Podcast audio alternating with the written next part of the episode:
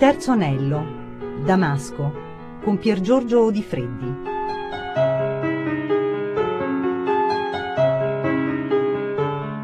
pomeriggio, sono Pier Giorgio Di Freddi, logico matematico dell'Università di Torino, siamo a Damasco, eh, i libri che eh, mi hanno influenzato Ieri abbiamo parlato eh, di un libro di un grande letterato, la eh, Divina Commedia, appunto di eh, il nostro sommo poeta, l'altissimo poeta Dante. Oggi parliamo invece di eh, qualcosa di più vicino a noi, cioè un libro di eh, un grande filosofo che si chiama Bertrand Russell, anche un grande matematico, logico e matematico, e il libro si chiama Introduzione alla filosofia matematica. Non alla filosofia della matematica, come spesso si usa invece oggi eh, nella, nella, locuzione corrente, un libro che eh, veramente ha eh, formato intere generazioni di eh, logici matematici, perché Russell era eh, un, un, oltre che un filosofo, appunto, oltre che un matematico, un pensatore, anche un grande scrittore, aveva una grande facilità, o perlomeno eh, se non era facile eh, per lui scrivere, certamente scriveva in una maniera che fosse facile poi per noi leggere. E questo libro è un tentativo di spiegare che cos'è la filosofia matematica in generale e che cos'è la logica matematica più in particolare, e spiegarlo però a un pubblico di non addetti ai lavori.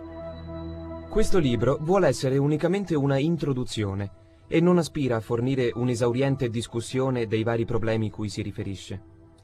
Ci è sembrato utile esporre certi risultati, fin qui comprensibili solo a chi ha già appreso il simbolismo logico, in una forma che offrisse difficoltà minime al principiante. È stato fatto il massimo sforzo per evitare ogni dogmatismo in questioni sulle quali sono ancora possibili seri dubbi. E questo sforzo ha in un certo senso influito anche sulla scelta degli argomenti trattati. Eh, Russell è naturalmente colui che è forse il padre fondatore o uno dei padri fondatori perlomeno della moderna logica matematica, però eh, queste cose spesso rimangono nei castelli d'avorio dell'università eh, tra eh, i ricercatori del campo, questo è un problema tipico non soltanto della matematica e della logica ma più in generale delle scienze, il fatto che ci sia eh, uno iato, eh, una separazione tra ciò che si fa eh, nella ricerca e ciò che invece poi viene saputo o viene conosciuto dal pubblico. Ebbene questo libro è per l'appunto uno dei grandi libri di divulgazione, uno dei classici libri di divulgazione del Novecento, un'introduzione alla filosofia eh, matematica di cui parleremo per l'appunto quest'oggi. Speriamo solo che qualche lettore vi trovi motivi di sufficiente interesse, tanto da procedere poi allo studio del metodo mediante il quale la logica matematica può essere d'aiuto nell'investigare i tradizionali problemi filosofici. Ma questo è un argomento cui le seguenti pagine non tentano nemmeno d'accostarsi. thank you.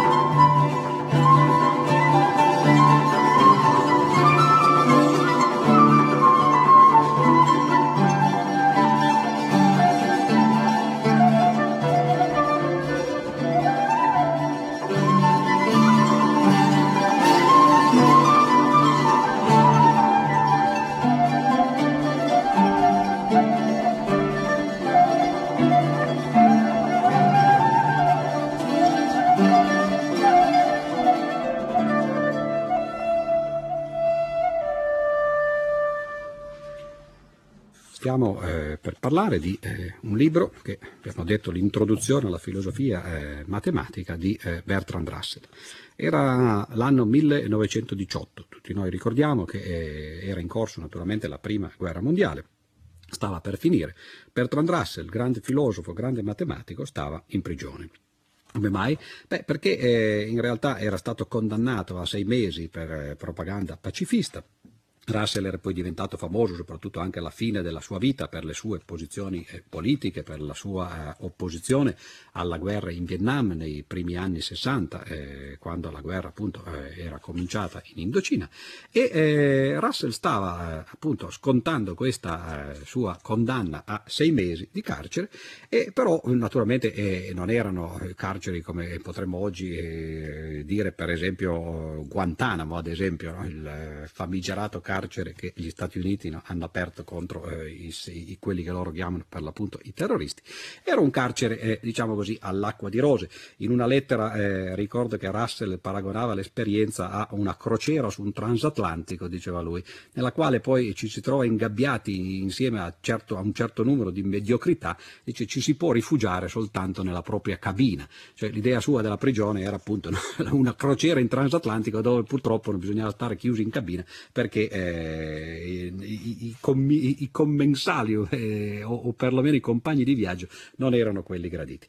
Ebbene, nella sua autobiografia eh, lui racconta di eh, aver scritto questo libro per l'appunto eh, in prigione. Il suo cruccio principale erano in realtà le amanti. Lui stava con eh, una signora sposata, era molto seccato del fatto che lei ogni tanto vedesse il marito, poi però a settimana alterne veniva a trovarla un'altra signora naturalmente, no? quindi questo è un atteggiamento molto tipico, no? non dico dei filosofi, ma certamente degli uomini. Ebbene, in questo tempo che lui aveva libero tra le visite appunto settimanali delle due amanti e eh, le, le, conversazioni con i compagni di crociera, Russell scrisse questo capolavoro eh, del Novecento della divulgazione. Naturalmente non era facile scrivere un libro che parlasse di argomenti così astratti come quelli della filosofia matematica. Russell ci riuscì, ci riuscì anche grazie alla sua abilità linguistica, un'abilità che naturalmente eh, eh, gli avrebbe poi fruttato molti, molti anni dopo, cioè nel 1950, addirittura il premio Nobel per la letteratura. E eh, non forse per questo libro, naturalmente, più che altro per la storia della filosofia occidentale, che è un altro dei grandi classici della divulgazione, un altro dei libri, tra l'altro, di cui avremmo potuto parlare in eh, questa serie di trasmissioni. Però questo rimane forse un gioiello, veramente, perché eh, per la prima volta Russell era riuscito a portare alla portata di tutti, diciamo così, eh, alla lettura di eh, persone non esperte quali erano i grandi problemi che eh, affliggevano i fondamenti della matematica al eh, passaggio tra l'Ottocento e il Novecento.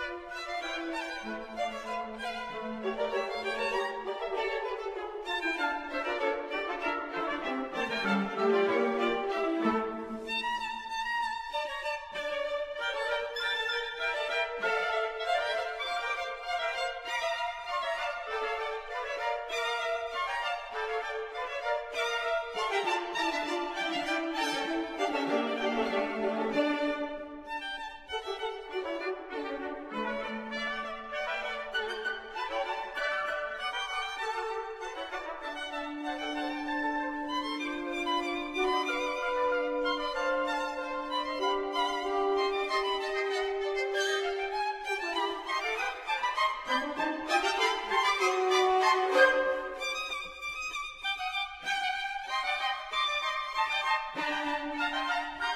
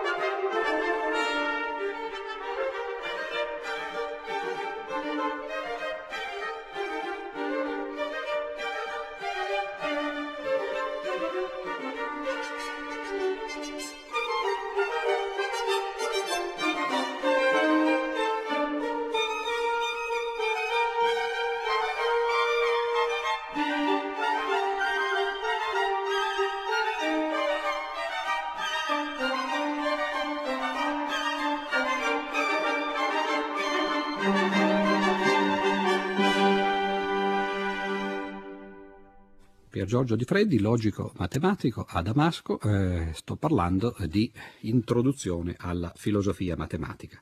Eh, un libro che naturalmente mi ha influenzato, come ha influenzato tanti altri, perché eh, quando io ho finito le superiori, era l'estate per l'appunto del 1969, eh, credevo che sarei finito a, eh, a fare l'ingegnere, a iscrivermi alla facoltà di ingegneria e poi andare a lavorare naturalmente. Questa era una condanna terribile, pensate voi, andare a lavorare è una cosa che non si augura a nessuno, naturalmente, nemmeno il peggior nemico, e però in quell'estate eh, su una bancarella di eh, libri usati eh, ho trovato questo, questo, libro di Russell.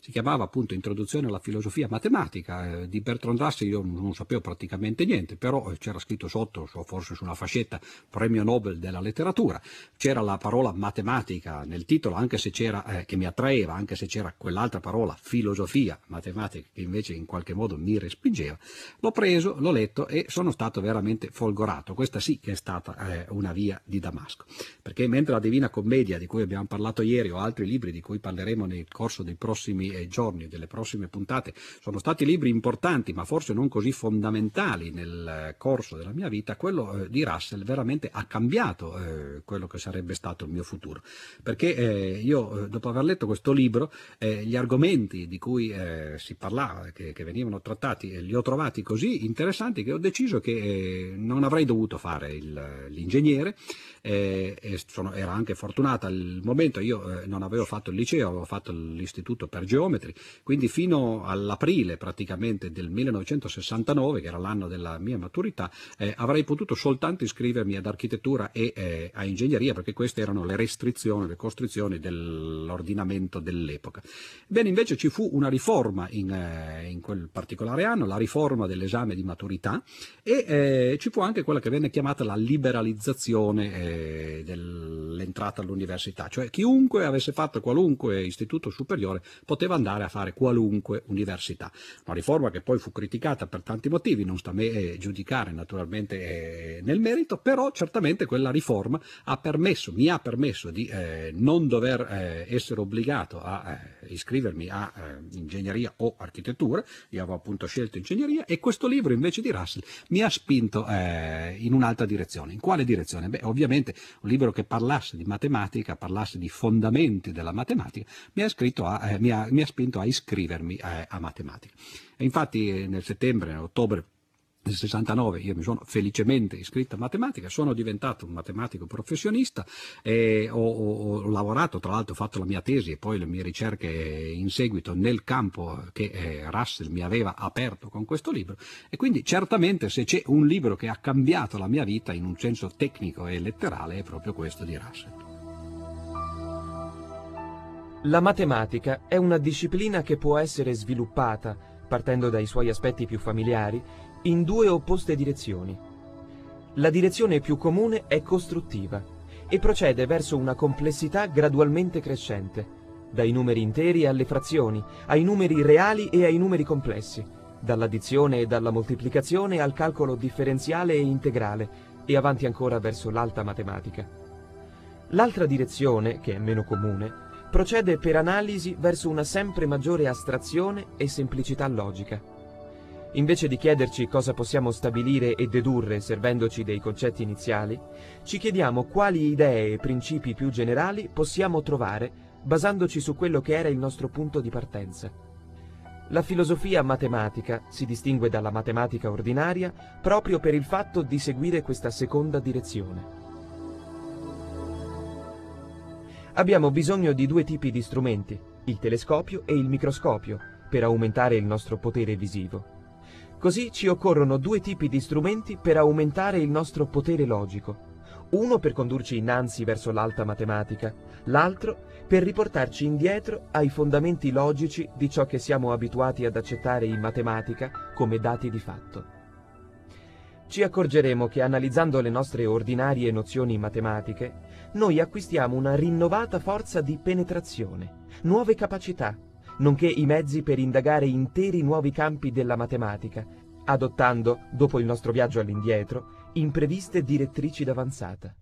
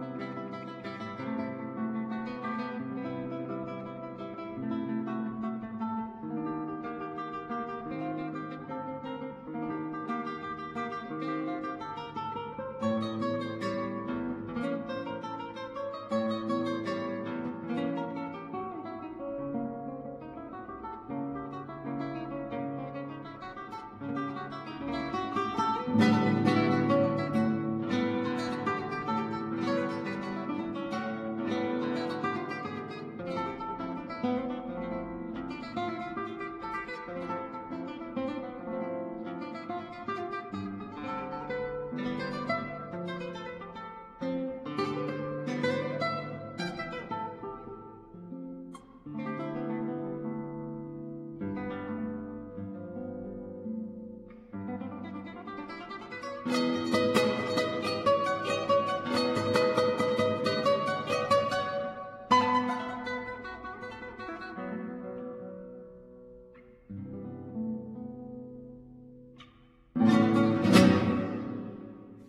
Una delle cose che eh, Russell racconta e che ha raccontato naturalmente innumerevoli volte, perché è quello che l'ha, resa, eh, l'ha reso più famoso, e racconta nel libro Introduzione alla filosofia matematica, come in tanti altri articoli, è quello che eh, si chiama, per l'appunto, oggi viene chiamato il paradosso di Russell.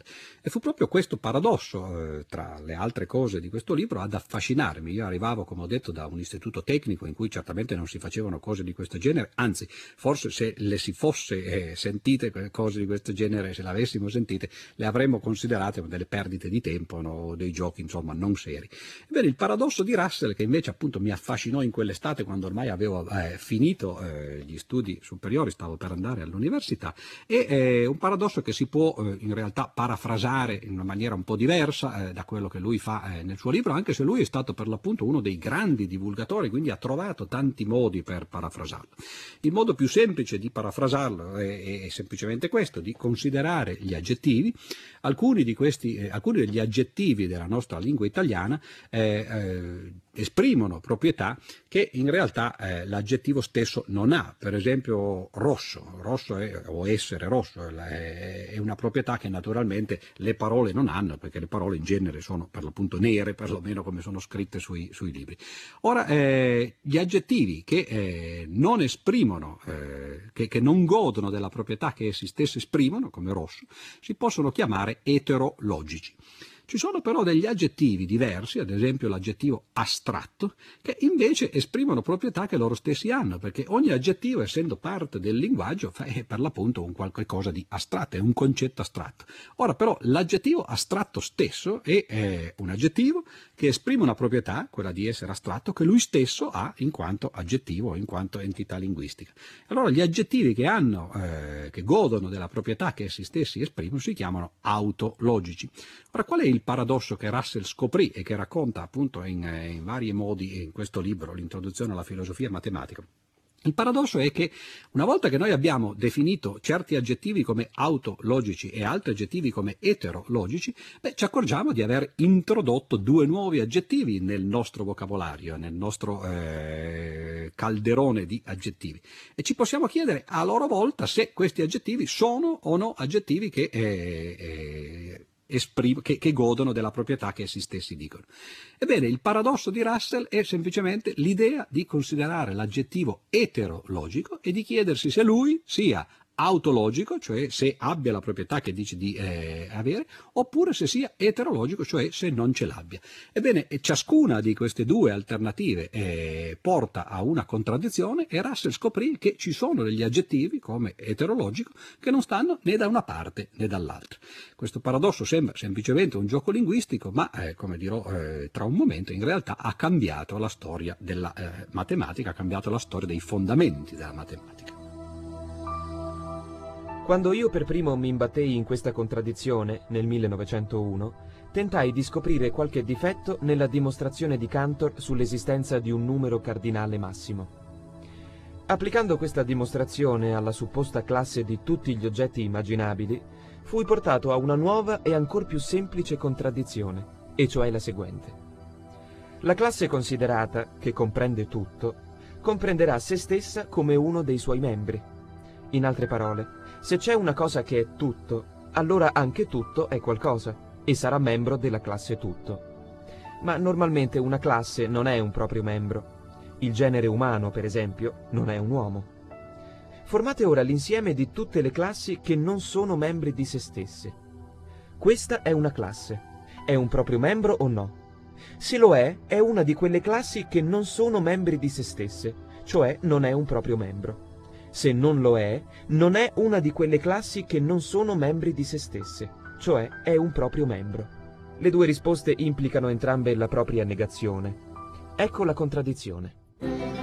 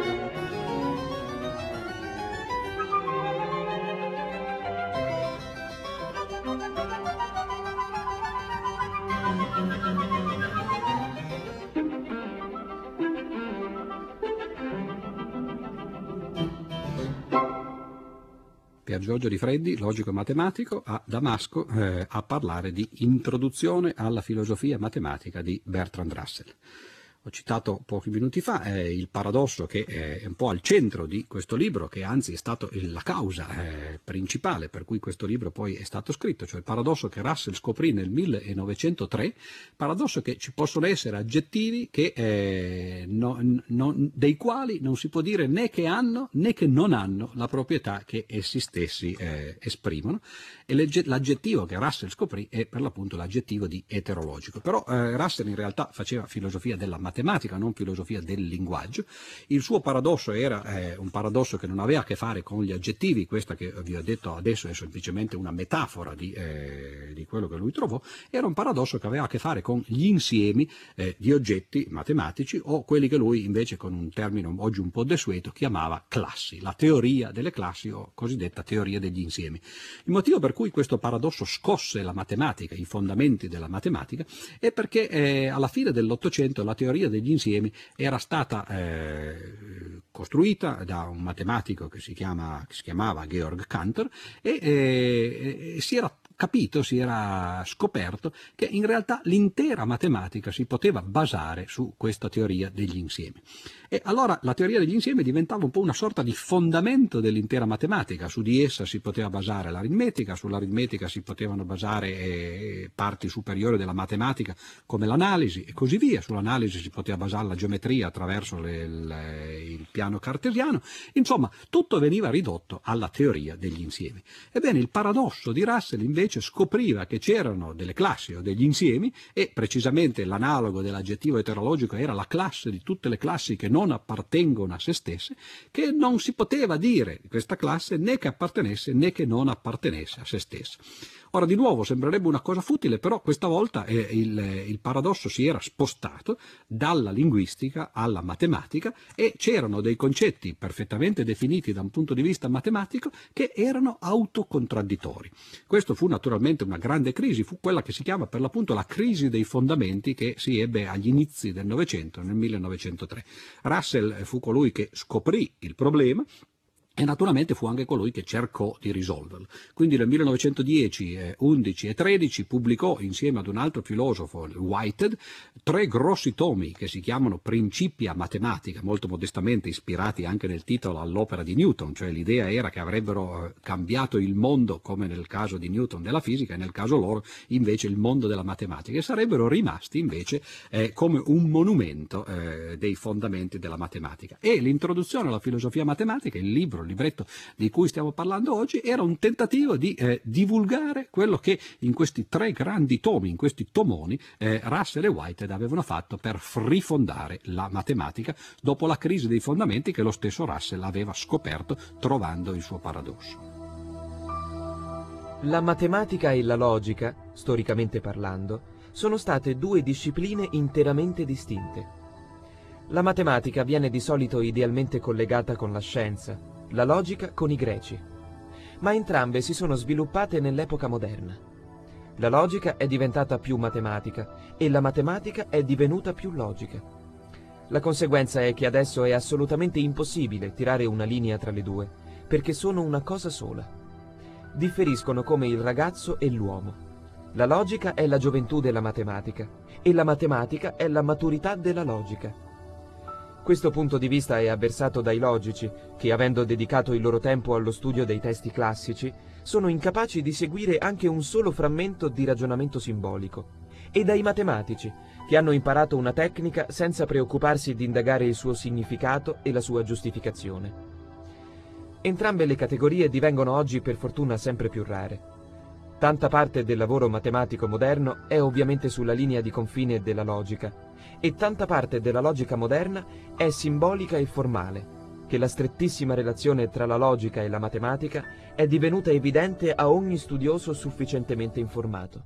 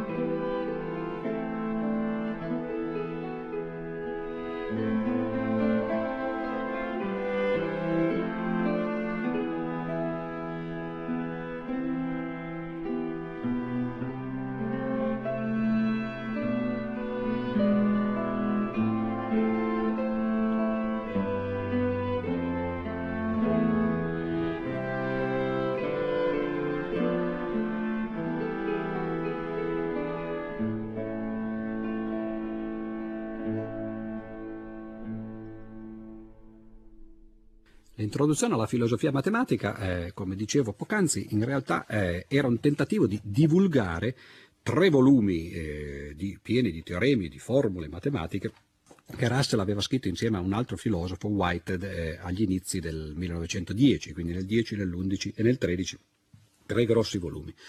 Purtroppo per lui però e anche per White naturalmente il tentativo di eh, risolvere il paradosso che eh, lo stesso Russell aveva scoperto era un tentativo che non andò molto a buon fine nello stesso libro che eh, sto presentando. In realtà lo stesso Russell dice beh sì la matematica può essere ridotta alla logica però ci vogliono due o tre assiomi, in particolare uno di questi era l'assioma dell'infinito che eh, non sono propriamente di natura logica, quindi la riduzione della matematica alla logica era una riduzione imperfetta perfetta. Nell'ultima pagina di questo libro c'è una nota eh, che dice l'importanza della tautologia per una definizione della matematica mi, è, mi fu fatta rilevare dal mio primo allievo Ludwig Wittgenstein, che lavorava intorno a questo problema. Non so se l'abbia risolto e neppure se sia vivo o morto. Questo era lo stile eh, di Russell di lanciare eh, queste affermazioni così no? e di eh, naturalmente catturare l'attenzione eh, del lettore. Per colmo di eh, ironia, se si vuole, mentre questo libro eh, Russell lo scriveva in una prigione inglese dove era finito con una condanna per pacifismo, Wittgenstein era anche lui in una prigione, però si trovava in una prigione questa volta italiana, era stato catturato perché faceva parte dell'armata austriaca, quindi i due logici che hanno cambiato in realtà eh, il Novecento, perlomeno gli inizi del Novecento, eh, beh, erano tutte e due eh, nei problemi, erano tutte e due in galera. Ora, eh, pochi anni dopo, nel 1931, eh, un altro logico di nome Kurt Gödel eh, dimostrò un teorema eh, che si chiama appunto oggi il teorema di Gödel, eh, il famoso teorema di incompletezza, che dimostrava che tutti i tentativi di risolvere il paradosso di Russell trovando una fondazione puramente logica della matematica erano destinati a fallire. Non era soltanto Russell che aveva fallito, ma in realtà eh, aveva fallito perché non si poteva risolvere quel problema. Quindi quel genere di problematiche in qualche modo furono concluse, furono chiuse dal teorema di Gödel eh, del 31. Siamo alla fine della nostra piuttosto sommaria introduzione alla filosofia matematica. È impossibile esprimere adeguatamente le idee insite nel tema finché ci si astiene dall'uso dei simboli logici.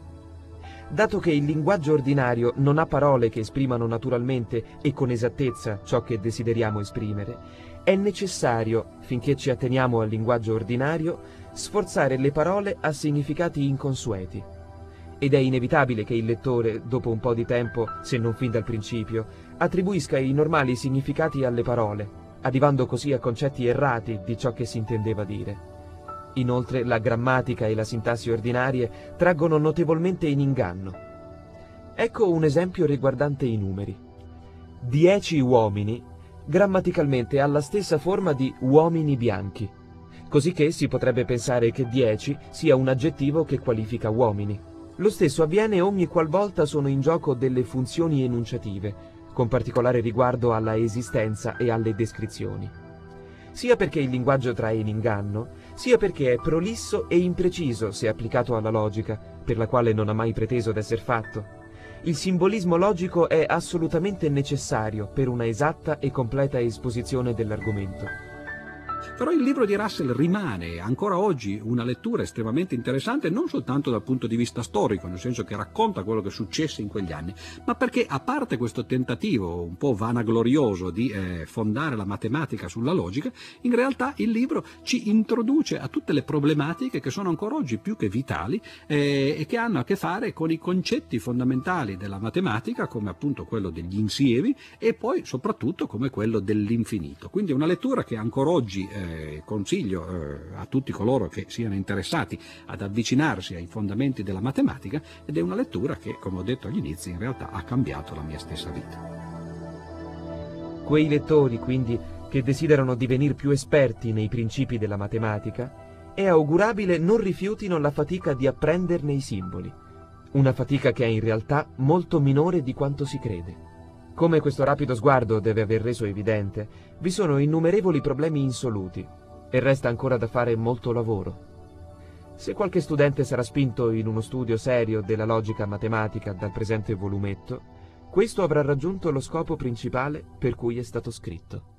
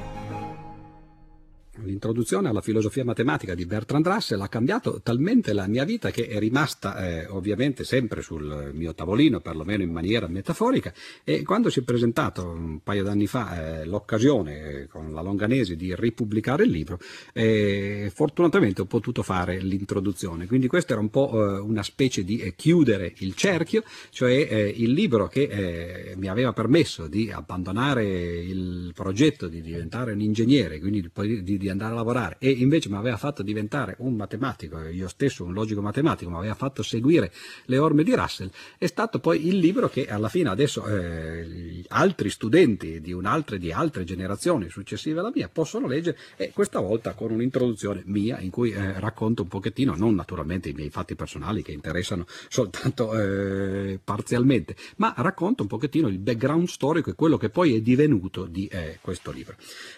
la prossima volta invece, eh, cioè domani, parleremo di un libro completamente diverso, eh, non più un libro legato alla mia attività professionale, però sempre un libro di un filosofo, un filosofo molto diverso, mentre Russell è un filosofo, eh, per così dire, analitico, cioè un filosofo che usa appunto la ragione e che addirittura poi professionalmente era più un matematico che un filosofo. Domani parleremo di un libro di Sartre, eh, l'esatto opposto, un esistenzialista, e eh, un libro sterminato, il libro si chiama L'idiota della famiglia ed è una biografia eh, dello scrittore francese Flaubert. Eh, come mai questo passaggio da una parte all'altra? Beh, perché naturalmente tutti gli uomini, eh, compresi i matematici, eh, hanno due emisferi, sono sia razionali che istintivi, mentre il libro di Russell, Introduzione alla filosofia matematica, è il libro che ha eh, in qualche modo eh, influenzato la mia parte razionale, il libro di, Russell, di, di, di Sartre invece è, è, è, un libro che in quegli stessi anni mi ha influenzato molto dal punto di vista istintivo o emotivo.